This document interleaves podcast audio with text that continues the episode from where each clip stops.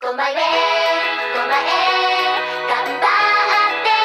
て您好，请问您是张先生吗？哎，我是您哪位？您好，我这边是集合网，恭喜您获得核聚变北京站门票。核聚变，我以前去过呀。这次的核聚变引入了新的游戏和新的玩法，会带给您不同的体验和不同的快乐。哎，得嘞，您要不直接跟我说有什么奖品吧？我们除了有 4K 电视、PS4 Pro、Xbox One X 以及 NS 外，还会再送您十二款您喜欢的游戏。还有这样的好事儿？您不会是骗子吧？待会儿是不是该让我交钱了？您放心，只要您是第一个通过所有地域挑战的玩家，这些奖品我们将免费送给您。哦，那您得和我具体说说。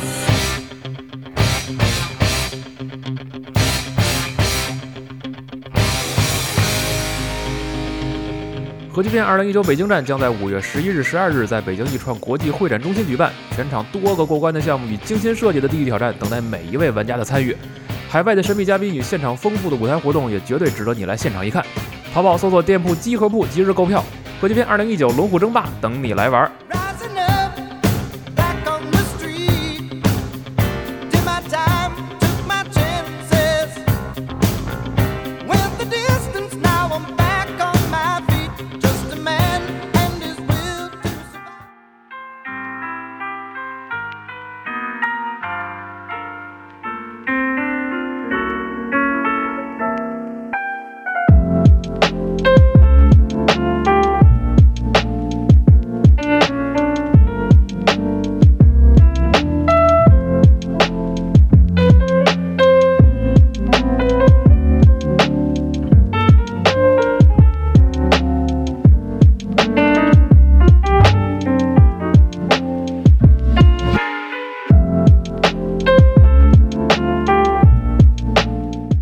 哎，Hello，大家好，欢迎大家收听新一期的《家里有桌游》节目，我是冰。大家好，我是瞬间思路。哎，这次又给大家来找来思路老师录桌游节目了。不过这回的桌游节目呢，和以往呢有些不太一样。对，欢迎收听新一期的《世界未解之谜与桌游》系 列。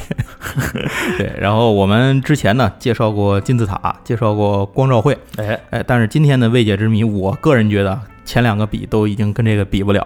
今天的未解之谜非常奇特，就是为什么在一个核聚变这样的电子游戏啊展会上会来介绍桌游？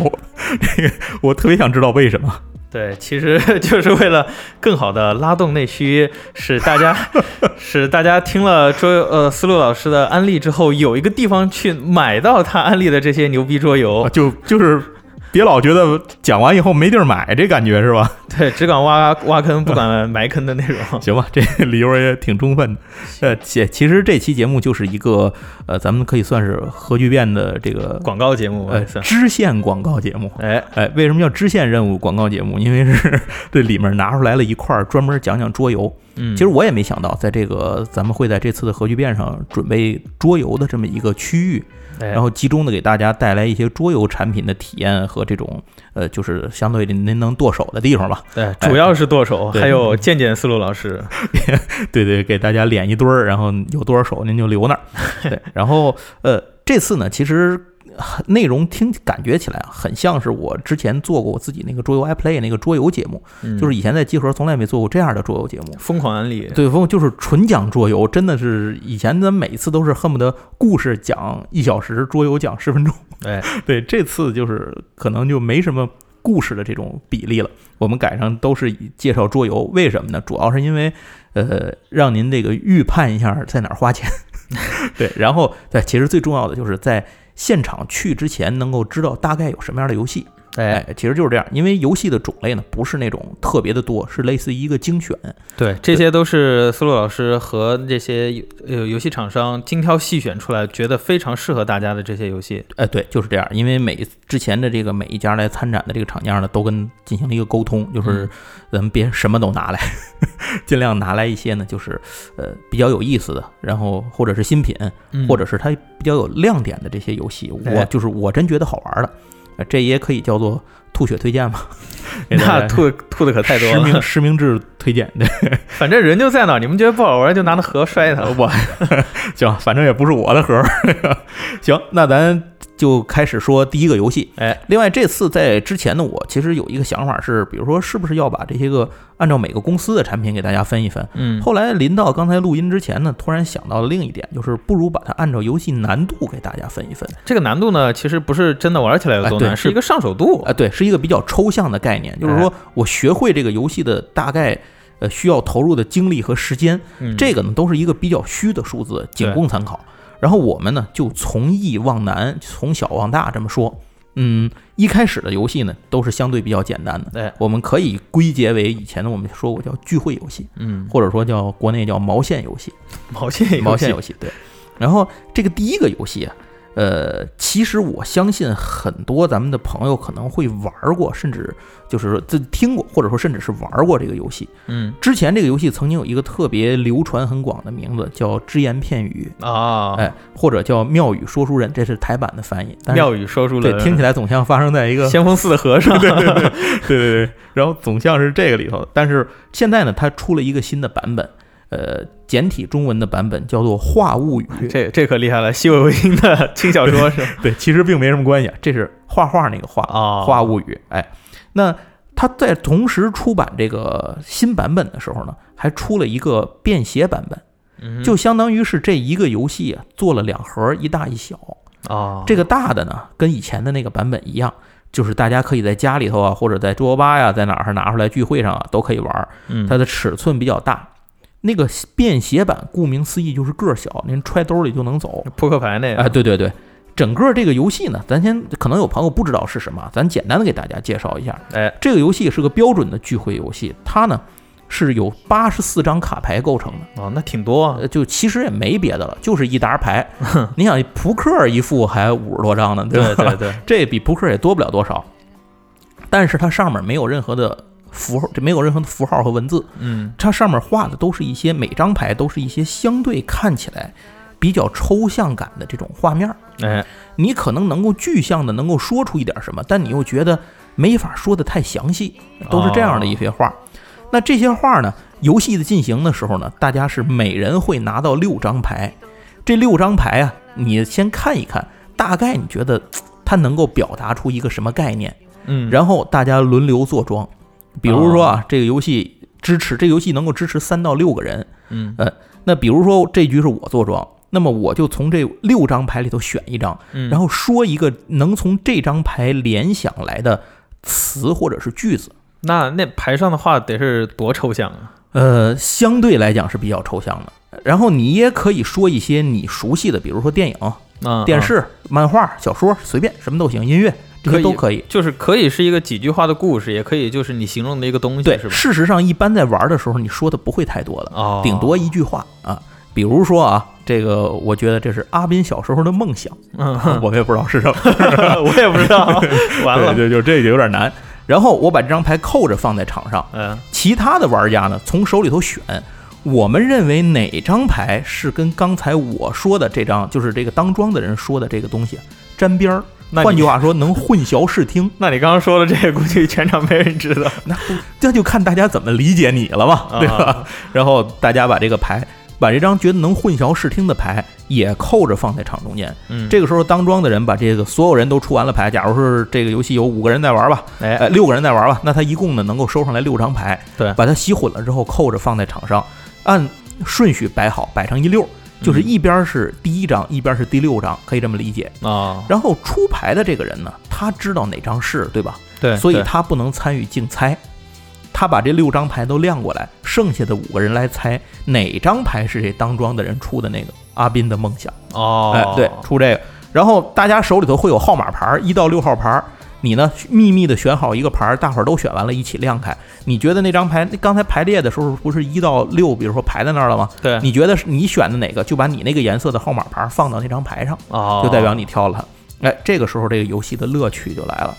它的这张这个游戏的得分儿在于怎么能够让这个事情说的似是而非、模棱两可。怎么讲呢？因为当你选完之后，会出现大概两种情况。第一种是有的猜对了，有的猜错了。这可能是最多出现的哎，然后还有一种情况呢，是哎全猜对了或者全猜错了。啊，那如果是全猜对了，说明讲故事就是这个当庄的这个人说话太实诚了，太实诚要受到惩罚。谁都知道我是个傻子。 对，太受到要受到惩罚。然后其他所有人都得分儿，这个出牌的人不得分儿啊。如果大家都猜错了，说明这个人太不实诚了。然后其他所有人都得分儿，他不得分儿。哦那什么情况下出牌这人能得分儿呢？必须得是他出的这个牌吧？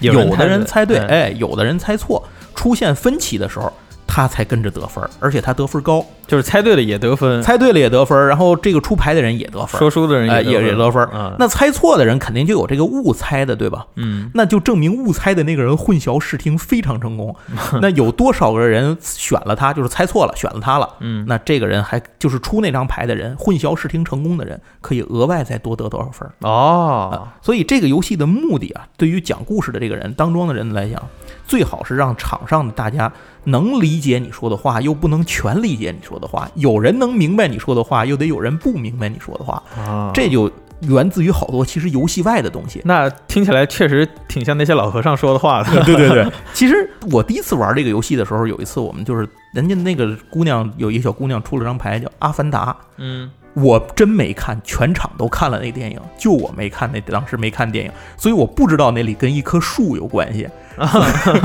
人家都选对了，就我选错了，大家快乐的得分，就我不得分。还 他送了们以为是那题就是他说的好呢。对啊，没还想到送是了你没还看过对，还没看过，送了别人一份儿。所以有的时候场外就是大家的知识体系、你的个人兴趣、互相的了解程度，都会影响到最终的结果。嗯，而且你如果大家完全不了解，其实更好玩儿。这个游哦戏是一个玩一局游戏下来，你就会非常了解同局的人喜 好什么，所以我觉得它特别适合相亲，哦，就真心适合相亲。而且这个游戏呢，咱要刚才我说了，它有一个便携版嘛，嗯这这个便携版呢，它的区别就是个儿小，兜里揣副牌，逮谁跟谁来。 个这还这么押韵呢？那它便携它除了一个小之外，还有一个什么作用呢？就是这个普通的版本啊，起始版是三到六个人， 嗯便携版能支持到三到八个人，哦，哎，便携还支持人更多对了，支持人更多，所以它特别适合于什么？我觉得啊，比如说学校出去春游。单位组织出去旅游，学校出去相亲哈。啊、对，学校组织出去相亲，这学校还挺不错的。 对，就是这个时候，我觉得特别适合你揣副牌，大家比如晚上住旅馆了，一块儿掏出来，哗哗可以玩，能支持八个人的，弹性很大，嗯三到八个人，这个弹性是非常大的，而且游戏时长又不长，又很快乐。 对，这我觉得这个游戏就是非常适合于干这件事儿哎。他这个游戏的设计师是个法国人，叫让路易胡比哈。 这这名字 对，之前够逼的。对之前我采访过他一次，好多年前。这个人他是干嘛的呢？他不是个游戏设计师，就是他嗯曾经啊，他不是个专门是游戏设计师，他是一个青少年心理专业的，就是咱们在之前节目里其实讲过，哦他是做那个精神科的，算是医生这么一个行业哦。他之前也有给这种专门，比如说这个自闭症的人，然后或是一些怎么样的一些个人，表达自己人群心里想法的哎准备了一些他设计过一些专用的游戏。但是这个游戏可以说它是正式进军商业游戏界的第一款游戏，一炮而嗯红，就当时一下就火了。一个把他弄火了，一个把那个画画那小姑娘弄火了，对他们真的是特别火。然后这个游戏里面会看到那个玩家的那个指示物都是兔子，嗯就是各种各样的兔子，是为什么呢？因为它这游戏的设计灵感来自于《爱丽丝漫游仙境》。哦对，，所以他画了一堆兔兔子洞对对，哎，没错没错，就是兔子洞。所以这就是咱们先说这个第一个游戏《画物语》。另外，我要说一下我按什么顺序来排的这个游戏难度啊，嗯是有咱们国内有一个叫即时的 APP，这对个是一个桌游的数据库的一个 APP，对对对对，它里头会有一个大家有一个这种上手难度的评级，我就按照这个来排了个序，不那么精确。但是呢，能够大概的给大家一个导向的理解，这个对游戏的评级《话物语》八十四章只有排大家聊天哈哈一笑，这游戏排二级，你对，记住啊，它大概是个是一个非量常化好的参考哎。对，量化是个二级。接下来我们要说一个三级的，这个三级游说戏，说个哇塞，说个三级这可刺激了。 很刺激。这个游戏不但这个我们要用到游戏版图，我们还使用到 APP。嗯哼，这游戏是刚才那个是阿斯莫迪 A 社的游戏，然后这个呢是米宝海豚的一个游戏，叫做米宝马戏团。啊，呃这个咱们以前节目也有稍微提过。对，它是一个应用到感觉是用了一些黑科技嘛。嗯对对 哎对，这游戏是什么呢？这游戏其实它是一个二零一七年出的一个家庭聚会类游戏，它的难度评级大概是三级。嗯呃，为什么难度三是三级呢？因为它用的道具多了一些。啊呃，，有很多这种小人儿。那这些小米宝小人儿啊，就是木头小人儿。这些小人儿是什么样子呢？就是您想一个马戏团里该有什么，它就有什么。比如嗯它有这个呃空中飞人啊，对，有马戏团团长、大力士、嗯小丑，然后还有普通的马戏团团员。当然了，它还有各种道具，比如滚筒、跷跷板、火圈儿，然后剩下的呢还有各种动物，比如马呀、骆驼、大象啊什么的。啊哎这个游戏的进行的过程是，大家首先要通过自己的牌来获得资源。什么是资源？就是刚才说的角色、动物和道具。啊，那这个牌就是随机选一个是吗呃？对对对，一开始的时候你会得到这个道具牌，然后你决定出什么牌来获得什么东西。啊，呃然后在出牌阶段获得这个道具的阶段结束之后呢，大家就要开始来摆这个东西。那怎么摆呢？会游戏当中有任务牌，比如它要求要摆成一个两匹马驮着一个板儿，上面站着一个小丑，两这匹个马驮个大象，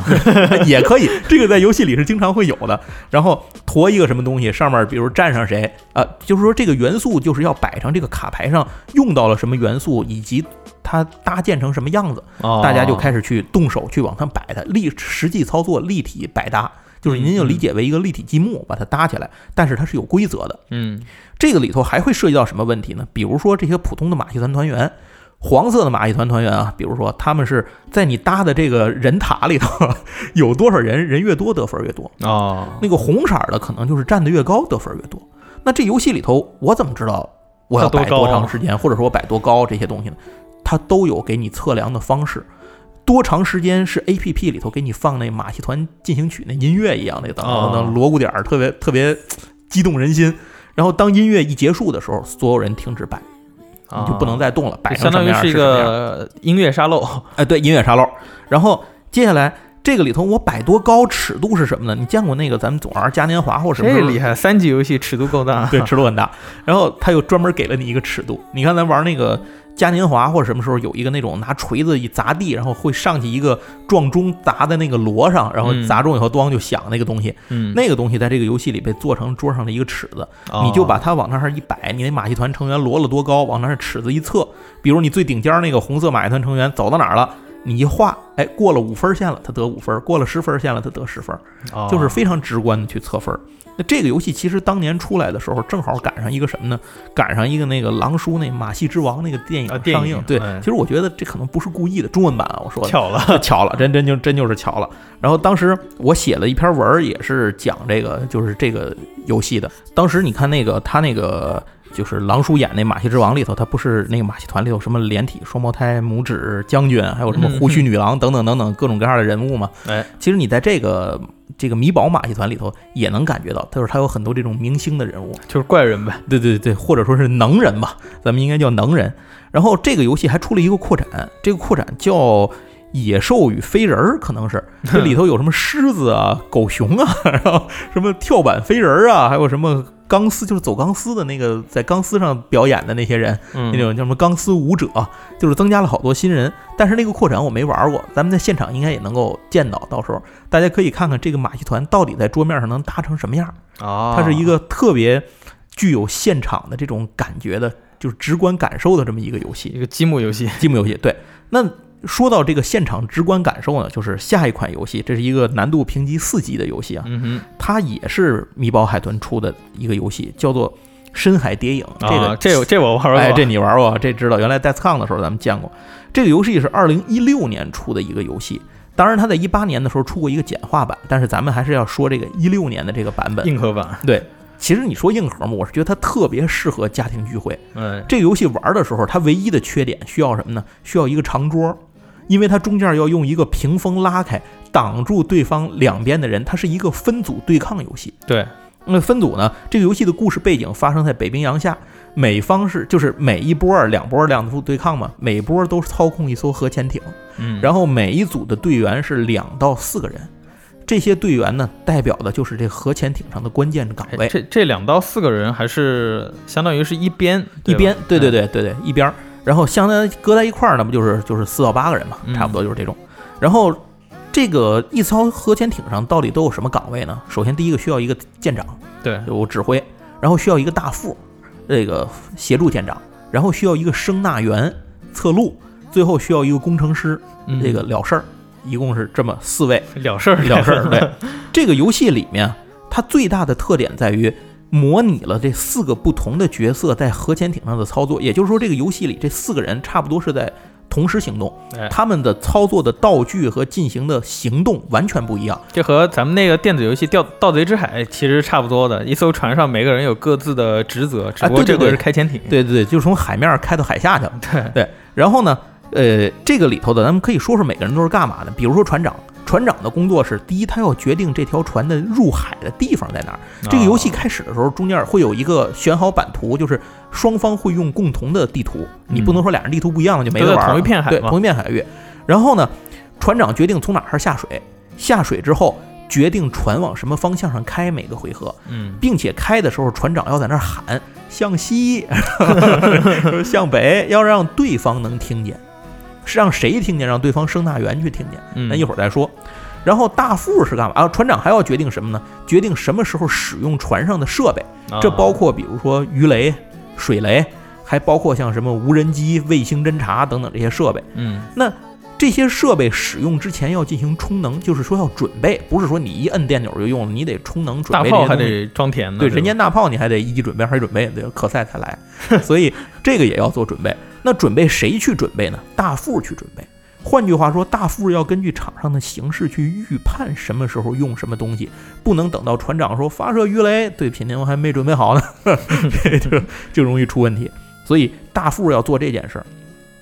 接下来，声纳员，声纳员要根据对方船长报的前进方向，以及这个有的时候，比如我们使用了这个探测声纳探测，我嗯们使用了卫星侦察、无人机来排除对方可能在什么位置。那这个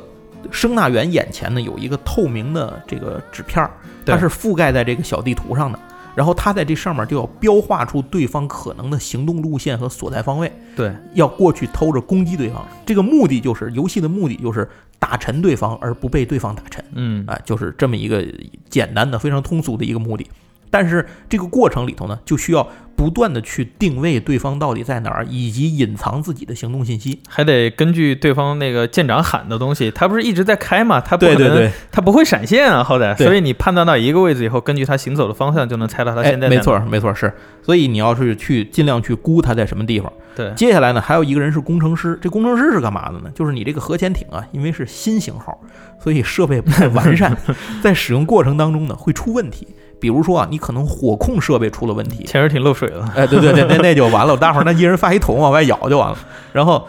火控设备出问题，那可能那边的所有的鱼雷啊、什么其什么这个水雷啊都不能使了，嗯或者侦察的这个侦察设备出问题，那你可能什么声呐呀、什么卫星啊、这这无人机都不能使，所以他总得去修船去。然后再有一个呢，这个船上除了某一个这种设备的这个项目出一组出问题之外，还有一个是核潜艇嘛，它可能会产生核泄漏，嗯所以核泄漏会对潜艇本身造成伤害。游戏当中每艘潜艇承受的伤害是有上限的，到那个数字你就炸了，游戏就结束了。哦，所以以工程师有时候就要评判什么情况下我可以慢慢的一个一个系统的修理，因为这个坏的东西是每回合都在坏的，就是一定会坏。然后工程师可能会觉得我们现在要攻击对方了，那我可能得先保火控系统，啊哦或者说我们现在要找不着对方了，我可得先弄侦查，或者说我们现在要逃跑，我可能得先弄点什么。哦啊工程师也可以判定一种什么情况呢？也可以判定一个是我可以以自身受到一定的伤害为代价，快速的修好船上所有的设备。哦，这也懂了行。但是呢，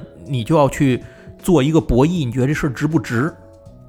嗯啊、那这个游戏里头呢，就是大家就精诚团结合作去做这件事儿，然后一艘潜水艇才能够运转起来。每个人都很重要，对，每个人这个缺一不可。后来事实上，随着我们的玩游戏的发现，大副是可以缺的， 就是我们一般把大副和船长可以合并成一个人来玩。哦哎，因为这个时候呢，这个船长的思考的东西呢，可以稍微多一点，大副呢也更有操作感，所以就变成一个人就完了。我这只是我私人的这个私房推荐啊，您平时玩的私房推荐私房 推荐，对对，平时您玩的时候也可以这个完全不考虑我这个推荐，这是没问题的。哎，那那这个游戏其实玩的过程当中，我个人是觉得它受到了一个什么东西，受到了一个呃两样东西的影响。第一个是我们特别熟悉的一个古老的游戏叫《大海战》。嗯，就是那个猜对方那船停哪儿，然后在那个两个地图上画格儿，把对方船都打掉。嗯，这个事儿，那个谁，海之宝当年不还拍过一电影叫《超级战舰》吗？啊 就是这那个东西，这个的它的硬核，它的最基础的核心逻辑其实就是那个游戏。然后接下来还有一个就是有一小说，我觉得大家可以推荐或者说电影吧，就是那个汤姆克兰西写的那《对猎杀红十月潜艇》。这个育碧玩家应该都非常熟悉了。对 对对对对，还有电子游戏。然后这个游这个里头就是它就是那个核潜艇在水下斗智斗勇的过程嘛，嗯就是特别有这个感觉。我是觉得，如果您是高人有兴趣的话，可以把这个剧本扩充，因为它每个其实是有模组的，有背景的模组，哦但是您可以把它扩充的更大，写的更有意思。啊哎好，那这是咱们说的四级的评分的一个游第一个游戏。那四级难度下还有一个游戏呢，是由这个公司可能说来，我觉得应该是今天的三家公司里，在咱们的听友里可能知晓度最高的嗯游卡桌游。哼啊，就做三国杀那个对对对，就是你不知道游卡，你也知道三国杀。这三国杀是他们有时一说说游卡，好像就是代真的做卡了。的，呃，基本就是代表了三国杀嘛。但是其实现在这两年呢，游卡现在在大力的发展自己的这种核心桌游。嗯什么叫核心桌游？就是刚才咱说的这一大堆，就是三国杀之外的桌游，哎你可以这么理解。那它不但在发展桌游，而且他们的选品还挺不错。这就是为什么这次说游卡会带游戏来参加咱们的这个核聚变。它带来的第一个游戏就是一个四级难度下入手难度的一个游戏，叫《仙境幽谷》。哎，这游戏其实我之前写了一篇文章发在这个集合上，然后有的朋友看完以后底下给我留言，他第一个反应就说以为是《柳林风声》出了桌游版，哦，这个确柳实挺像哎是吧这个《柳林风声》是一个寓言故事，然后里头呢，主角呢都是各种各样的小动物。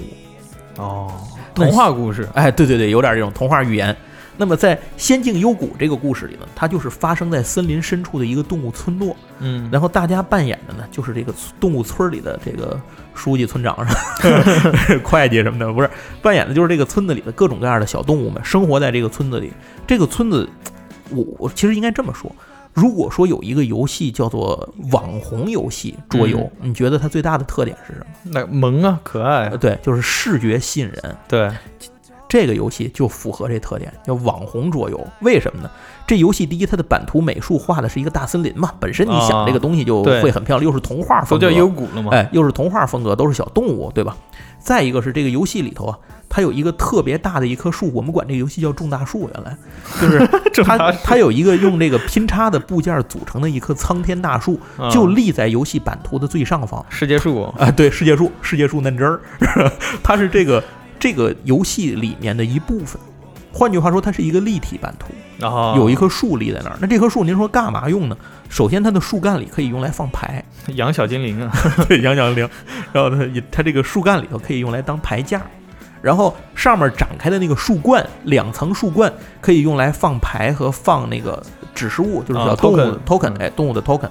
这个游戏它本身讲的是，就是在这个村子里动物们的生活，这这个每天从早到晚这样的一个生活，要在这个村子里头呢建立自己生活的这个小屋子吧，就相当于这么讲。哦，而且这个游戏有一年四季的概念，那它哦可还还有变化，哎，，有变化。所以有些什么，它这里头，比如说你是这，你是个青蛙，或者你是个什么这个松鼠，我我是个蛤蟆，我就别琢磨这事儿了，对对对，你可以住在下层啊， 你住你是一个水乡庭院，这我可以我是吧底？层生物，不，你水乡庭院这挺牛逼的。然后，如果你是个松鼠，你可能住在树洞里头，对吧？嗯你说我是个什么麻雀，我可能住在这个顶上。然后，随着你这个动物们不一样啊，在游戏里面它还有一个这种相互的联动关系。这个游戏玩的是什么呢？玩的是打出卡牌的时候能够产生互相的联动影响。啊，哎，是这么一个过程。那么随着你打出这些关系，很有可能你在，比如说在这个回合春季你干了一个什么事儿，那可能它对后面的季节里的某一个地方会有加成的影响。你可以不用付什么资源就免费干一些事儿。哎哦，这个所以需要玩之下在玩的时候，根据你的选择和情况来进行预判断。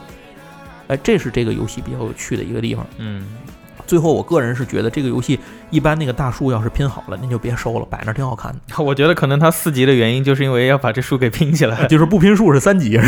对对，拼那树需要自己，但是一般来讲，您就拼一回就得了，剩下那树别老别老拆，你就放一边儿。这游戏它其实之前在魔点做了一个众筹嘛，众筹了好像是八十六万多人民币，哦，那还啊挺多的了，在在 KS 众筹也很好，就是也很也非常好。嗯，然后这个游戏，我个人就把它归结为网红游戏，嗯这个到时候大家在现场就能够看到这个游戏是非常抢眼的一个作品。中间有一棵大树，对对对，思路老师绿了，我我我我 不不不，我那我躲这树远点儿。好，接下来咱们要讲的这个游戏呢，是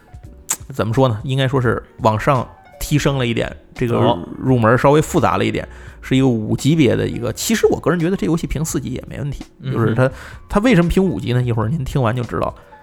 它同样是米宝海豚推出的一个游戏，叫做《金银岛》。哇，这可是我小时候海盗小说的启蒙书啊！可能是不是这是很多人，比如说八零后、九零后或者九零后，也许我不太敢说，反正八零后、九零后吧，差不多九零大几，可可能大家当年对海盗的最早入门，保不齐都是这个，也是本世界名著嘛，对世界名著。而且它关键是，我至至少在我小时候，它出过那个动画片儿，就是日本的那个世界名著的那个还是什么呀？我我现在有点记不太清楚了这个事儿。但是当时咱们这边电视台是引进了的。我最早为什么会对这个印象深，就是因为我看了那个动画片儿。哦，而且最初我对这种欧洲的这种海盗的造型是什么样的，就是比如说独眼儿啊，什么带木头腿木头 腿、带鹦鹉什么，都哪儿来的？就从这动画片里来的。啊，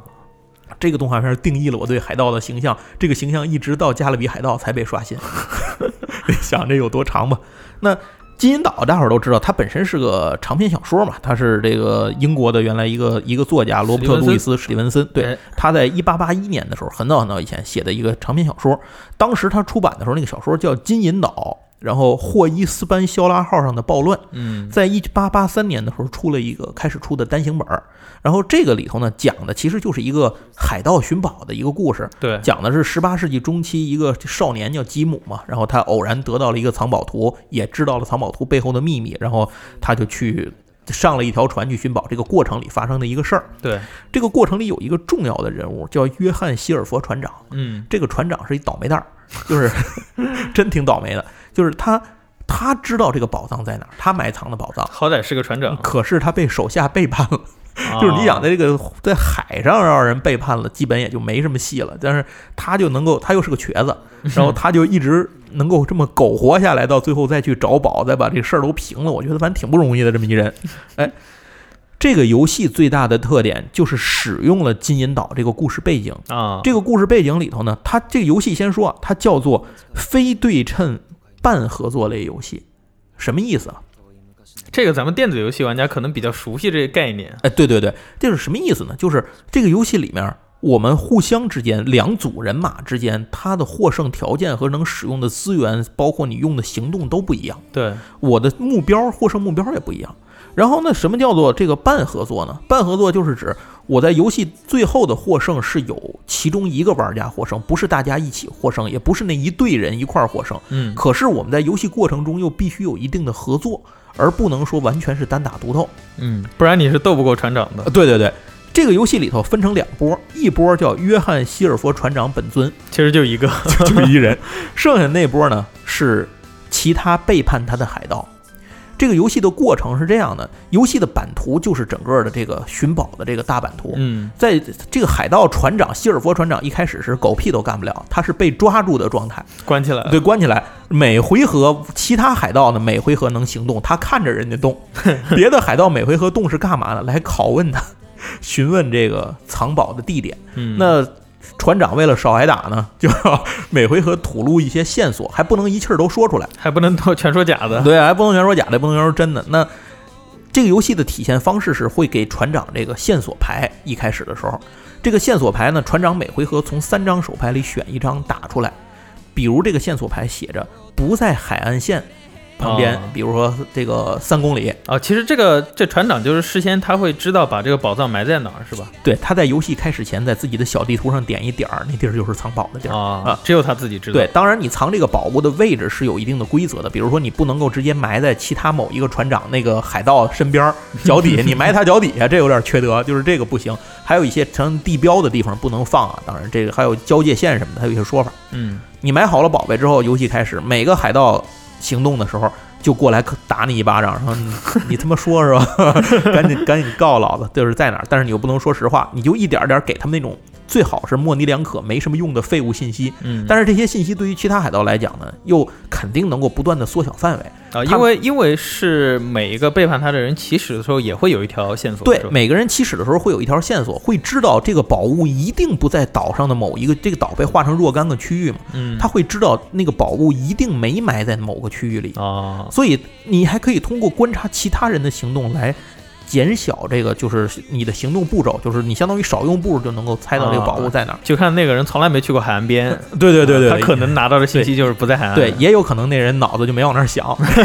这都有可能性。然后，当你行动的时候，普其他海盗行动的时候，他要做的能有几个动作？第一个呢是原地搜索，能搜索一个大范围。嗯这个游戏里提供了很多测量道具，您说怎么搜索？直接用水笔在版图上画，这个版图是覆完膜的，您就在这个版图上哦就画可以线重复利用的。哎，画线、打圈儿、什么打十字儿、打小勾儿，怎么都行。然后您就随便画，就做图。说白了，这是一个手工做图类游戏。嗯，然后你在这上面就能够画自己搜索大范围。你画一个圈儿，它有一个有一个专门有一个圆环，你画个圈儿，你就问那船长说东西在这圈儿里吗？他说不在。那您的回合就结束了。 他这个是一定得说实话的。对对对对，他不能胡说八道。然后他说在，那游戏就结束了，谁找着谁赢。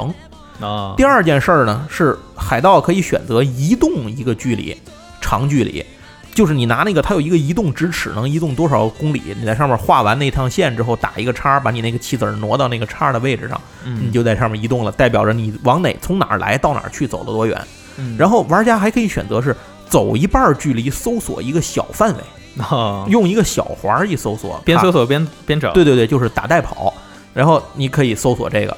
总之是只要你能找着你就赢了。啊，找不着就到下一个海盗洞。游戏长此以往的进行，随着游戏的进行，船长会获得几个特殊的，有有几两次特殊的机会，能够在给线索时说谎，哦，所以呃就可以误导别人。你可以误导别人。所以一开始这个随着游戏的进行，你还要去猜，或者说你要浪费回合去看船长说的话是真的还是假的。嗯啊，就是这样一个事儿。接着，在这个游戏里面会有大量的圆规、直尺，什么这个什么罗盘，各种各反样的正看着挺像回事儿的。对，很像回事儿，特别像做图的这个东西。回来大家可以看这配图，在这个版图当游戏进行的时候，你也会随着游戏的进行，这个版图就像真的一个藏宝图一样，上面会画满了各种坐标线啊、方位啊，然后这种比例啊什么的这些东西会画了好多。嗯，然后当游戏进到一定的回合的时候，船长就出来了，就是挣脱了其他的海盗，忙于找宝，疏于管理船长，船长跑了。那船长知道宝物在哪儿啊？船长不能搜索，他只能选择移动。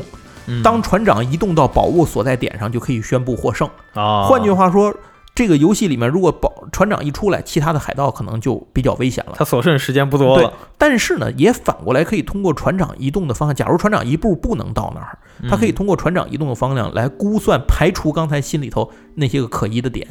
哦，抢在船长之前到那呃儿去。船长其实也可以做假动作的，对，船长也可以做，但是你做假动作呢，随着那个游戏进行，可能岛上已经被搜的没多少地 儿了，所以你来得及来不及呢，对你又是个问题。啊，然后这些海盗挺有意思，他们还有各自特殊的能力，比如有一海盗养只猴，你可以派那个猴在游戏中一次性天外飞仙，就随便岛上找一地儿，把那猴扔过去，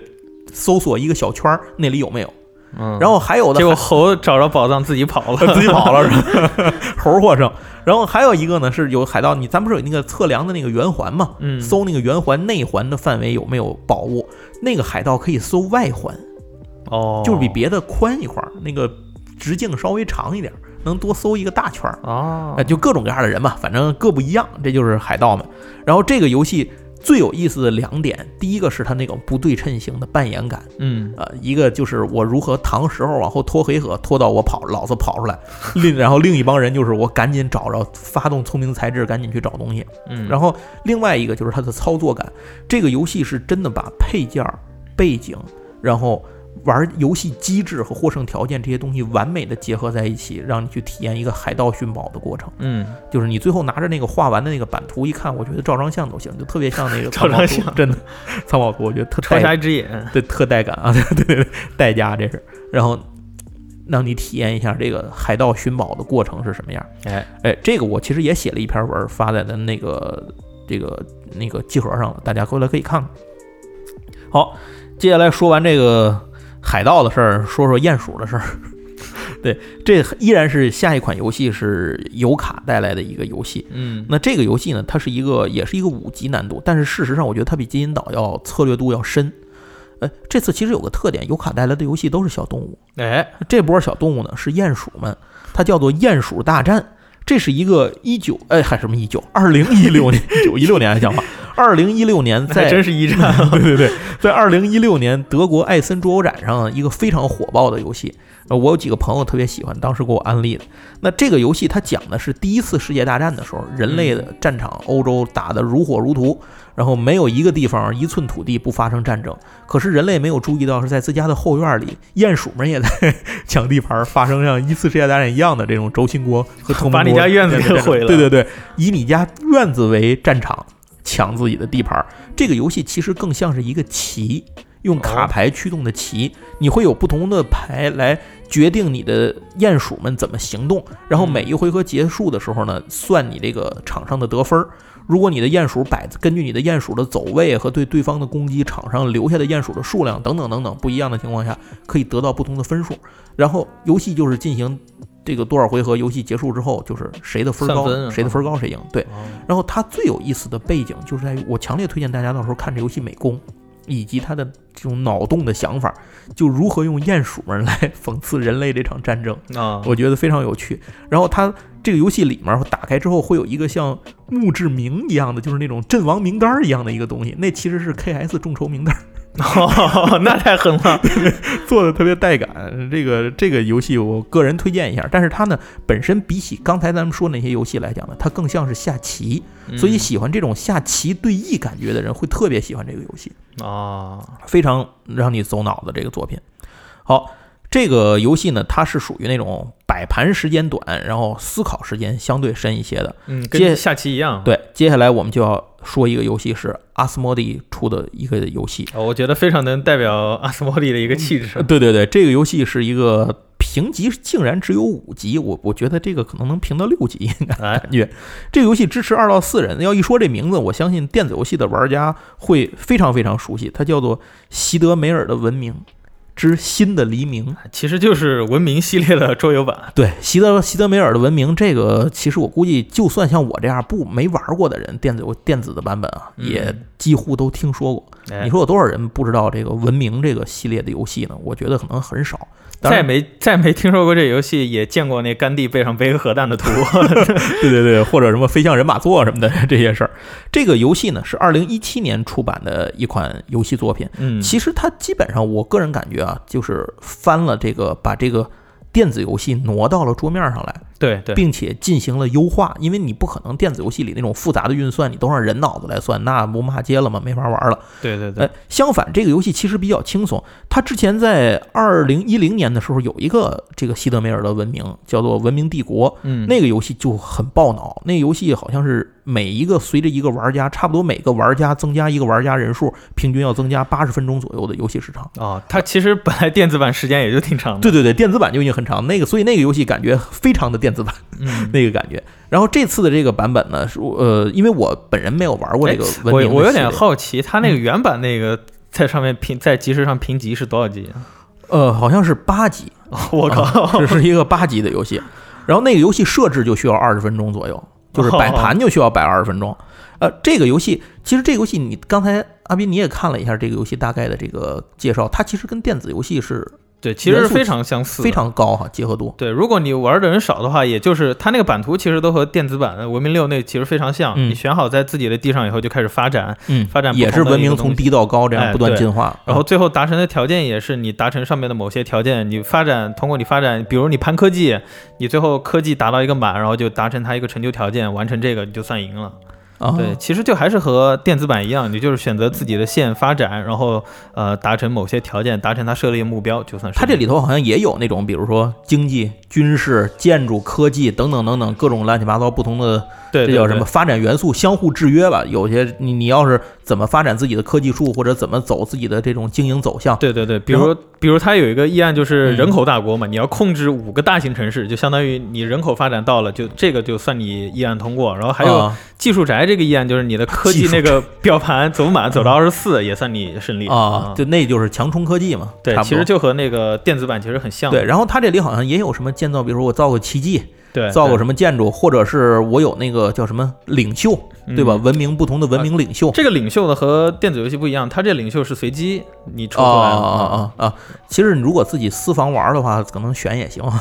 你大伙儿商量好了就行，这这随便玩。所以这个游戏，我个人是觉得呃，应该给推荐给那种非常喜欢文明发展类游戏的人。而且它最有意思的是，第一，它保存了电子游戏的那种熟悉感；嗯，第二呢，它又具有电子游戏不具备的那种实体操作感你。自己往上摆东啊，西，对对，你自己自己往上摆，而且它那个地图也是那种，就是非常像电子游戏里的那个对版本的那个地图。你随着这种发展，建造出自己的一个文明城市来。嗯我个人感觉，如果您喜欢文明类的游戏的话，您体验体验它的桌游版，这是相当不错的一个游戏。嗯嗯应该是文明类的桌游有非常的多，对，这个里这个应该是最文明的那个。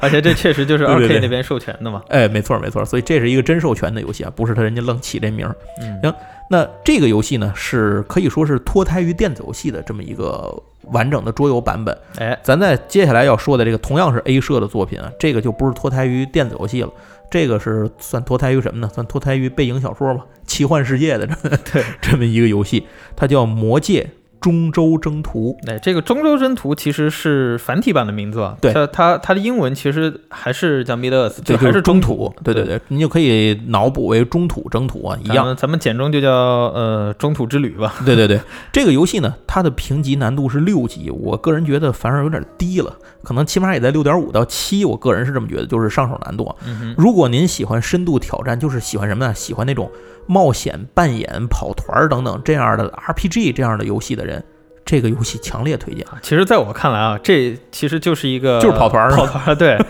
他怎么说呢？就是咱们之前也做过一些跑团节目啊，一些一些案例了，但是出现了一个问题，嗯大家都想玩儿， 没人愿意当那个 DM，啊，怎么对对，办或者说大家一起玩了 DM，所以呢，这个游这个游戏解决的最大问题就是它有一个非常厉害的 APP，通过你这个 APP，你可以选择我这场要打什么战役，啊我要选的角色是什么，我要呃我要打的这个战役难度是什么，讲故事呢也是 APP 讲给你听了，然后你还可以存档，这就特别厉害。还可以存档是 吧？对这我还没细看呢，就比如这太说牛逼你了给自己的小队，大家选好职业以后，你可以给那个小队取个名字，然后大家哦玩到一半了，哎，我点个存档，我下回直接从这儿接着就玩我就可可以，叫基考斯队当然可以。 是吧？也可以叫什么索伦爪牙队， 那你 可那你可坏了，听起来好像是敌人那波的。哎，这游戏刚才还没说怎么玩啊？嗯这个游戏其实大家扮演的就是在中土世界里的这些个人物和英雄们，然后比如什么勒罗拉斯啊、阿拉贡啊什么的，这这些这些人，还有什么比尔博、巴金斯这这样的都有。嗯然后在它是一个纯合作游戏，对，随着每次你选的那个 A P P 里面的那个任务模式和难度不一样，嗯你会在这个游戏当中遇到各种不同的挑战和任务。哎然后说白了，就是在整个中土世界去冒险，然后这种什么抵抗邪恶，嗯这个，然后这个完成各种各样的任务，确保中土平安。呃，其实就是中土大唐那个， 对，中土大唐，呃确保平安。所以就是这么一个感觉的一个游戏。所以在这个游戏里头，它有一个最大的特点就是，刚刚说它是个纯合作嘛，就是嗯一荣俱荣，一损俱损。对然后再一个就是刚才您听的，阿斌也说了，这游戏能存档，这对意味着什么？意味着游戏的过程可能比较漫长。是个 RPG，随着它为什么说漫长呢？是当您完成一个任务之后，你选的战役不一样的话，你去完成一个任务，它 A P P 会给你继续提供下一个任务。嗯那你就以刚才完成那务那个任务的那个状态，你可能会进入到下一个任务里。这其实就是 R P G 的那个跑团的那个扮演感嘛。对就是你延续着我刚才干嘛，现在接着去干嘛，去做这么一件事儿。那对这个游戏里面呢，呃，它还有一个设定叫威胁值。嗯这个威胁值是什么呢？就是当随着你的英雄在这个地方呃这儿跑那儿颠儿的，你肯定邪恶势力也不是傻子是吧？就不能不能由着你来。所以当你去越活跃的时候，可能你会激发那个呃威胁值会增长的越快。人呐、不能太跳， 当威胁值猛地涨到一定程度的时候，它会触发一叫威胁事件的东西。一般这种事儿都是您就听这名儿你就知道不是什么好事儿，它基本会带来一些非常不太好的影响，或者是这种呃负面的效果等等等等。嗯，而且威胁值最大的问题是，当它走到头儿的时候，游戏失败，就直接结束了，对所有人都挂掉，然后这个你的任务就失败，英雄们就输了。小队成了中土公 敌，哎，其实我觉得这个游戏它还有一个很像跑团的地方在于，别看你你有这个人物的代入感啊，嗯，其实它还有职业的代入感。你组那对一个小队里，它是有什么前锋，有盗贼，有什么这种乱七八糟的各种， 有 MT 什么的， 就是各种各样的这些个角色的。然后它的它的进行模式也是和跑团一样，就正常情况下是探索，然后进入到战斗以后，它会嗯切换一个战斗的一个地图，啊，是吗？嗯，还能切换出一个地图来， 这太牛逼了。这我觉得主要是这个 A P P 特别厉害。所以这个游戏最重要的是它是中文版嘛，嗯然后大家如果到时候呃玩这个游戏的时候，就我我觉得啊，您就最好选，比如说我起码选个多半天儿，别干别的事儿，几个朋友凑一块儿，然后买点吃吃喝喝零食，大伙儿坐这个一屋里头就开始玩儿。哎，这个游戏是全新的是吗？全新这游戏新到什么程度呢？我们在我现在咱们录音的前一天的下午，我才拿着样品。哦啊，，而且它是这是一九年的新游戏嘛，它的英文版也差不多是，就是也跟咱们差不多是同步的，所以老外也没见过这个游戏。就是我之哦，全 前球首发，同步首就发，差不多。吧，就是很非常快，因为是不是首发我没确认这件事儿，是不是中文是最快的，这个我没确认。呃，至少可能都很新，这个是肯定的。然后这个游戏《魔界》是有很多的粉的，嗯，就是魔界粉儿是非常多的，所以如果您要是本身还是个魔界粉儿的话，你在玩这个游戏可能更不一样。嗯，你自己就能讲故事，能带出很多的这个故事内容来。啊，又是一个非常经典的 Asmodee，然后是 Fantasy Flight 的游 戏。对对对，然后哎，接下来之后咱们要说今天的这是最后一个主推游戏了。哎，这个游戏呢叫做《茂林园记》。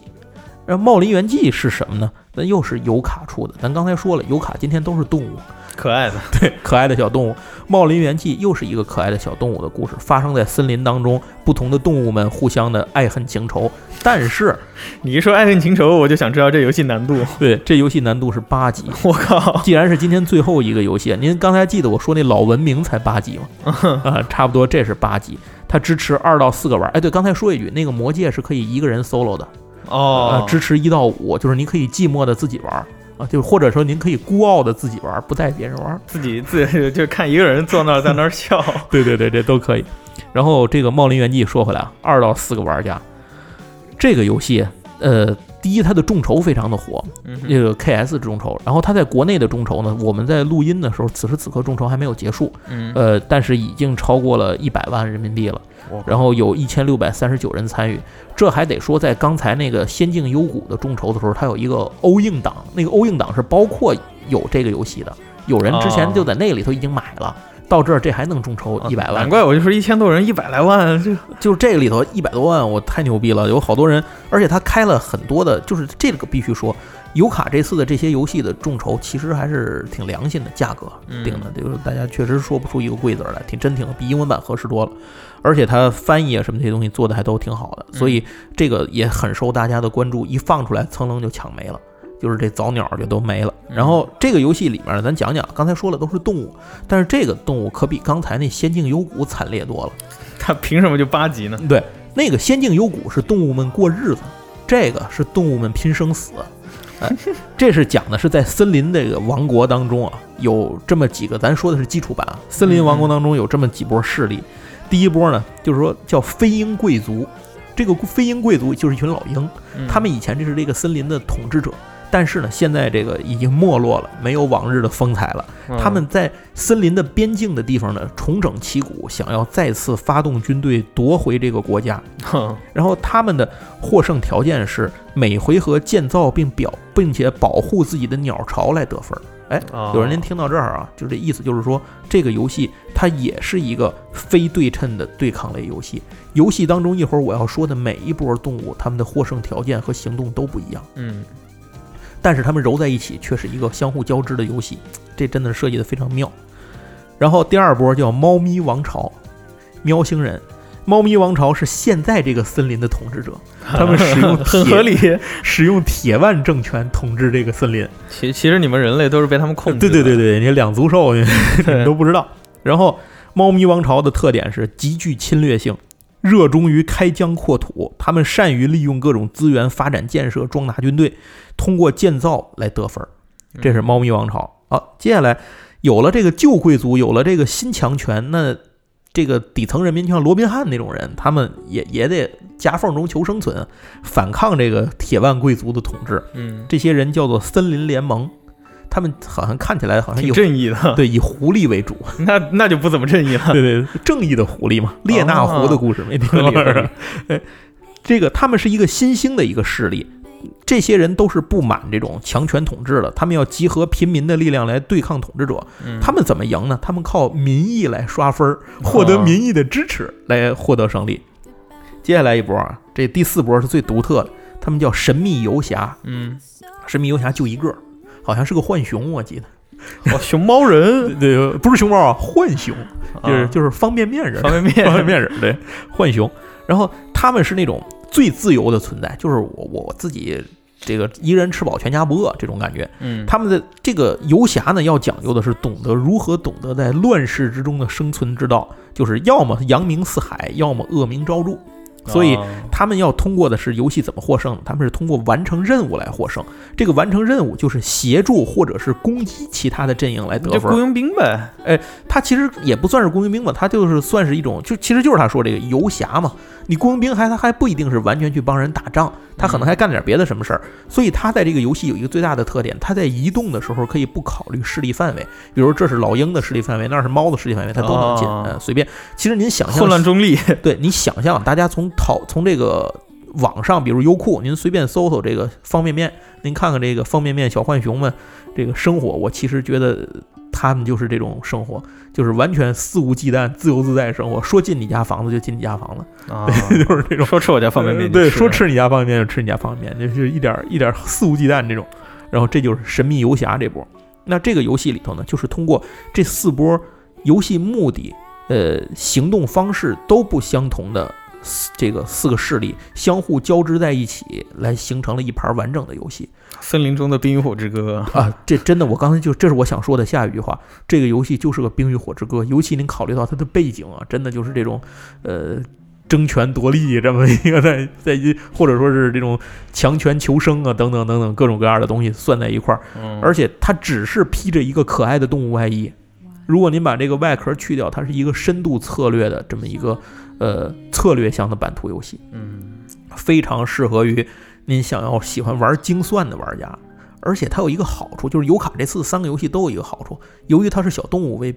这个外表披着小动物的外衣都，你嗯别管它是不是这种可爱的，可能可以适合拉女孩入坑。嗯然后然后用你的精打细算去骗人家，对给人赢了。对对，让她赢，让她还觉得赢得很险，这是最重要 的。我哦没想到你们周围玩家是这样 的， 这过得都不容易。这这期节目暴露了。其实今天讲的几乎所有的游戏啊，都比较适合拉女孩玩，可能嗯也就是西德梅尔的《文明》这个不一定适合那么多的女孩入坑，这是一个深度向的玩家。但是他那个西德梅尔的《文明》呢，却胜在它比较适合于好多电子游戏玩家 能能够来体验。嗯，好，咱接着说这个，呃，它这个扩这次出的里头，除了这个基础版之外，还有扩展。这个扩展呢也非常的火。第一个扩展扩展叫做河流，就是叫做河岸扩展，水边儿。水边儿呢有两个新的，有几个新的势力。第一水个，哎，对对，第一个是河岸商会，这都是什么水獭、河狸什么的，反正是这些动物。哦啊他就们运河嘛，从对这条河过你要交钱。啊对对对对对，他们可以把河流当做道路来用，设立商站，像他们就是给别人提供服务，第三方你知道，啊他们让别人提供服务来赚钱，拿钱换分儿。巴拿马运河，啊，对对对，他们就是这是巴拿马水网， 就是好里面完全是靠赚钱来得分儿。我我嗯不管你是哪一波，我赚你的钱就行了，废沙， 很像这种感觉。嗯然然后接下来一波就牛逼了，这波叫蜥蜴神教， 后谁知道是个 啥呀？就是个神棍嘛，你听着就是那种神棍的那群，都是一群蜥蜴。然后他们是通过那种用精神的这个理念去改造和吞没敌人，然后传播教义。他可以通过展示手牌的方式进行这种宗教仪式，宗教胜利，对，然后建造各种庭院，然后他们的这里这种宣就是宣道的庭院越这个同类的庭院越多呢，得分越高，他他们就靠这个来获胜。见人就跟人说，你知道吗？现在世界领导人是个蜥蜴人， 对， 你不对信对你看他对对眼睛对对对对，你看你看川普那样儿啊。然后接下来这里头增加了一个挺有意思的东西，叫做什么呢？它叫做呃第二名神秘游侠。嗯原来不就一只浣熊吗？现在是一山不容二虎，就是一一个一个森林不能容两只浣熊。所以如果有两只浣熊的话，游侠之间要展开对决，谁才是那个最牛逼的游侠？哦，他们就是比谁能更更多的声望嘛，然后控制这个森林。好，呃，这是第一个扩展。第二个扩展叫做地下世界扩展。这个地下世界扩展呢，有两波奇怪的。第一波很符合逻辑，它叫鼹鼠帝国，这很合理，很合理。鼹鼠一直在森林的地下秘密的发展 着，还在你家后院打对洞对，对，还在你家后 院打仗。对，现在打完仗了，可能是。然后突然间呢，这有一天不知道吃错什么药了，鼹鼠决定向地面进军，就是你们 听着像奥特曼的剧情啊，对对对，我们叫地底人是吧？我们地底怪兽，我们要向这个地面进军，所以他们就派军队来地面上抢行市，这是鼹鼠。但另外一波呢，就跟地下没什么，他们是另一种地下，他们叫做阴谋党羽，哦这波都是乌鸦，地下组织的地下，地下组织的地下。对，这个阴谋党羽的这这边呢，他们干什么呢？他们干的活是派遣这种叫什么特工吧，你可以理解为就是嗯特务之类的，派这个。 一个戏，对这些乌鸦呢，它们可以渗透到其他动物的领地里面，然后扰乱对方。比如说啊，干扰你的手牌，就让你干不、哦嗯你想干嘛不让你干嘛， 就是干这么一个事儿。可是他们的缺点是，就是他们也不能说是缺点吧，他们的一个特点是，他们自己的巢穴要经常移动，以嗯免被人 抓住。 你想，他们要经常在各个森林之间移动自己的巢穴，所以这样的话，就是随着游戏的扩展，它这次众筹应该是这些扩展都在里头。然后在现场体验的，就是咱们在这个现场核聚变的现场，我不知道是只有基础版还是有后面的扩展。其实我觉得只有基础版就已经足够大家来体验这个《动物王国：权力游戏》的这么一个一个感受。哎，这个是现场是只能体验是吗？ 哎，对，这个游戏在现场可能只能体验哎哦，到对，因为众筹还没结束，它还没生产完呢。那大概什么时候？就是如果在现场咱们要买的话，那大概要多久才能到玩家手上？哎呦，这个我还真的不太知道具体在什么时候，大家可以去魔点上看一下他们的众筹页面，应该交不付会时太间。久是吧？对对，肯定不会太久，因为啊油卡这边他们的按照他们的计划，他们应该会推出一大堆的游戏，久了的话就自己压货了， 啊， 大伙儿也懂等不了，你知道吗？ 了，嗯这游戏太火了，大家也等不了。然后，呃，刚才给大家推荐的这些游戏啊，其实呃，因为时间的关系啊，其实嗯都是走马观花的聊了聊。另外要说明的是，现场不止这些游戏，每个厂家可能都会带来很多其他的游戏，嗯，只不过是因为时间的关系，我只从中每个厂家选了三个游戏给大家聊一聊上。头贴个标签，思路推荐。对对对， 推荐版本，最后就这个没卖出去，剩下都卖出去也行，这也可以啊，效果也不错。然后，如果大家听着觉得有意思的话，咱们在时间轴里头也会配上图嘛，嗯大家看起来挺好玩的话，那天有时间的时候，电子游戏您玩累了或者走过这个地方，您可以来感受一下桌游，或者者看一看是觉得咱们时间轴上的图还不够立体，就对直接您来现场的，不如立立在自己家里。对还是您会做生意。对，而且还有一个好处是。核聚变现场之前买桌游有一个问题，就是我不知道谁还爱玩这游戏，我哪儿找人去？嗯，您在核聚变上找，首先它能到核聚变上来，十之八九它不会特别的远，对吧？啊，有可能都是以北京或是北京周边为主，当然咱也有很那远可的，不一定对，啊咱也有天天下各地的这个世界各地来人都有，但嗯是它毕竟以这边为主，你至少别的不说，您可以在微信上加一好友吧， 开始了，你又开始了。然后你可以找到自己的同好。其实我真的觉得桌游最重要的这个游戏是一方面，另一个最重要的方面就是找到跟你一起玩游戏的人。哎，这个电子游戏和桌游其实都是一样的。对对对，所以你要，我觉得那天大家一个是在现场可以一个体验游戏、购买游戏的这么一个据点儿，另一个我觉得可以以这会儿来讲，大家结识一些志同道合、喜欢的东西、兴趣差不多的朋友。嗯我觉得这个也是像核聚变也好像其他桌游展会、什么其他的各种爱好型的展会，对它最重要的一点就是这个结合结识你的同道。哎，虽然核聚变它不是一个专专门的一个桌游展嘛，就对可能不会像 DESCON 那样给大家提供呃专门玩的一个地方，所以我们可能就只是为大家解决一下吃了思路老师的安利却买不着游戏这个痛 苦。对对，剩下的哎，剩下的找伙伴啊什么的，还是对这靠大次你家可以啊把钱都撂下。听到听到没有？思路老师放狠话了 啊！对，行，那这次呢，其实关于这次主推的游戏介绍呢，我就讲到这儿。嗯，呃，我后面会尽量的把这里面的游戏找出一些游戏我有写的文章或者什么，我尽量给再单独发一些文章，啊，那太好呃了。方便大家能够详细看，可能不会完全都有啊，但是尽量会全一些，让大家能够更有一些详细的了解。嗯然后，如果您这个现场还是那句话，有时间您就过来看看。找找思路老师，那今天这时间就哎差这么不多紧了说慢说的，这时间都有点不够了。哎，也一个小时了，其实。对对对，行，那咱们就非常感谢大家的收听。然后这期呢，桌游与未解之谜呢也就讲完了，哎，咱们五月十一号、十二号的北京核聚变见。咱们到时候现场见，哎，拜拜。拜拜。 Car lines in a cage, but no one's really there. Does that mean it's done in vain?